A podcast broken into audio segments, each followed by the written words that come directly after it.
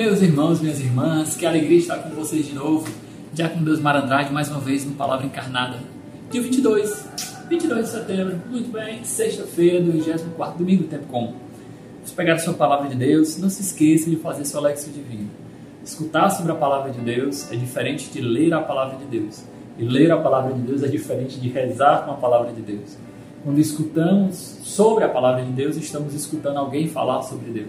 Mas quando escutamos, lendo em oração a Palavra de Deus, nós mesmos falamos com Deus. O Senhor esteja convosco, Ele está no meio de nós. Proclamação do Evangelho de Jesus Cristo, segundo Lucas. Glória a vós, Senhor. Naquele tempo, Jesus andava por cidades e povoados, pregando e anunciando a boa nova do reino de Deus. Os doze iam com ele, e também algumas mulheres que haviam sido curadas de maus espíritos e doenças. Maria, chamada Madalena, da qual tinham sido saídos sete demônios. Joana, mulher de Cusa, alto funcionário de Herodes. Susana e várias outras mulheres que ajudavam Jesus e aos discípulos com os bens que possuíam. Palavra da salvação. Glória a vós, Senhor. Meus irmãos, esse curto evangelho tem um objetivo muito, muito simples, né? De mostrar a presença das mulheres como discípulas de Jesus. E claro, isso no contexto daquela época era algo importante. Por quê? Porque as mulheres não tinham posição na sociedade, a não ser como participantes da vida do marido. Claro, a gente também não pode ler a Palavra de Deus com os olhos de hoje, né? Pensar no empoderamento feminino, ou querer dizer que essa cultura era machista, porque esses são problemas atuais.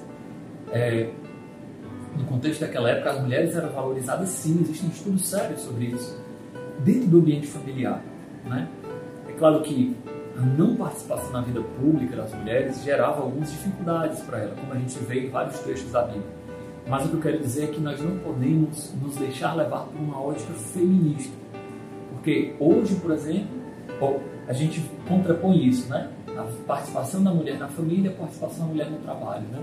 São coisas que historicamente são conflituosas. Mas a gente não vai entrar por esse caminho, não é mesmo, Deusimar? Mostramos em primeiro lugar, então, que Jesus, sem romper completamente com a cultura da sua época, mostra uma posição de que as mulheres também participam do reino de Deus.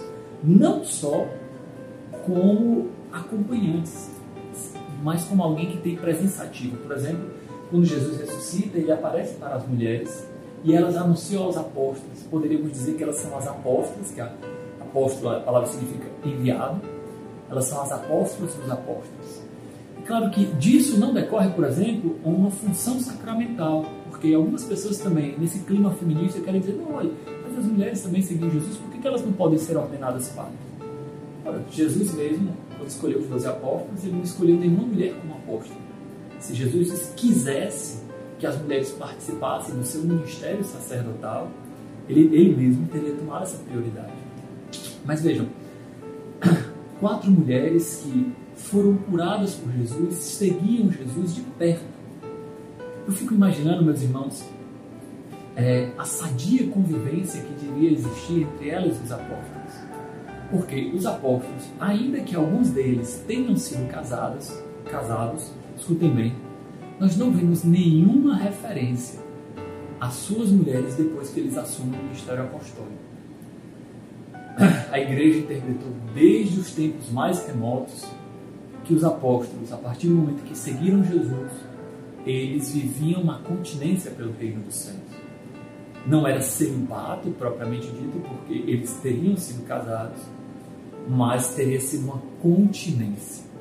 Essa lex continentia, como alguns escritores falaram, mostra que o princípio da vida celibatária para o ministério ordenado. Então vejam, essa sadia convivência que existia entre os apóstolos e essas mulheres, que conviviam juntos e que, apesar de conviverem juntos, não se levavam simplesmente pelos desejos da carne, viviam como irmãos. E como isso pode ser um grande ensinamento para nós, meus irmãos? Em primeiro lugar, não confundir as coisas. Não se levar por essas leituras feministas, anticristãs. Claro, onde existe um feminismo cristão. Por exemplo, Edith Stein, Santa Edith Stein, escreve um livro sobre a beleza da feminilidade, como um, ela que foi uma das primeiras professoras em algumas universidades alemãs, que não era comum acontecer.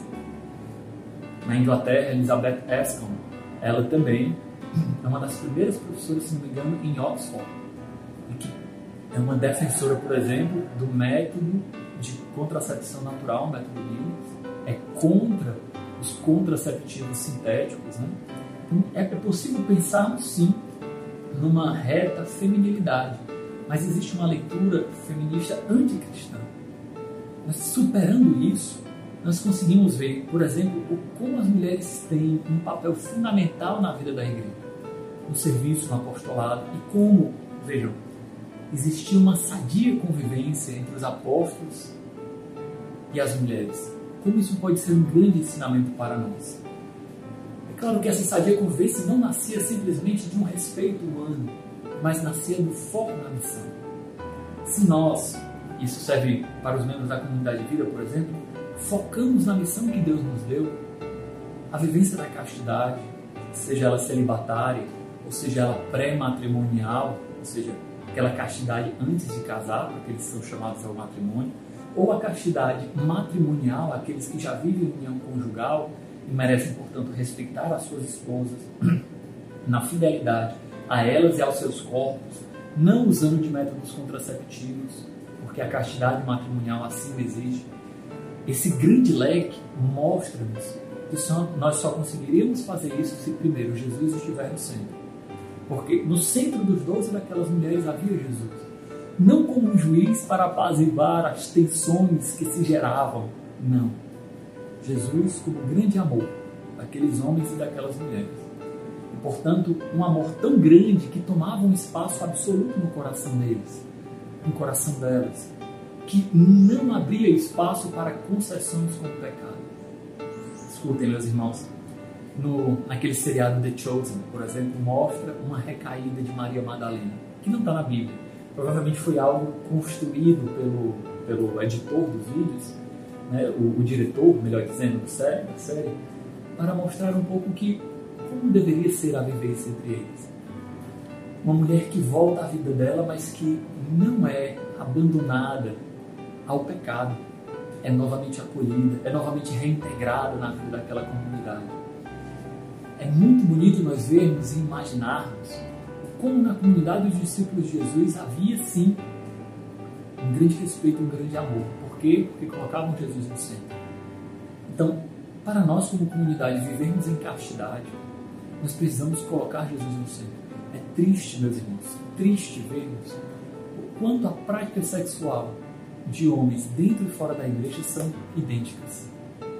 Deus, Ele atinge o nosso coração, mas parece não atingir da cintura para baixo, se é que vocês me entenderem.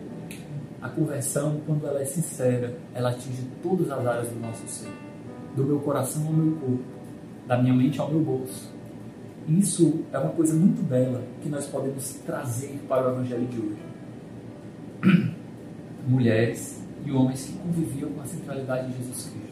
Nos vários estados de vida, celibatários, casados, como a gente pode ler, que doavam seus bens para o sustento da missão de Jesus Cristo porque eram apaixonados por Ele. Não eram egoístas, tinham tudo em comum.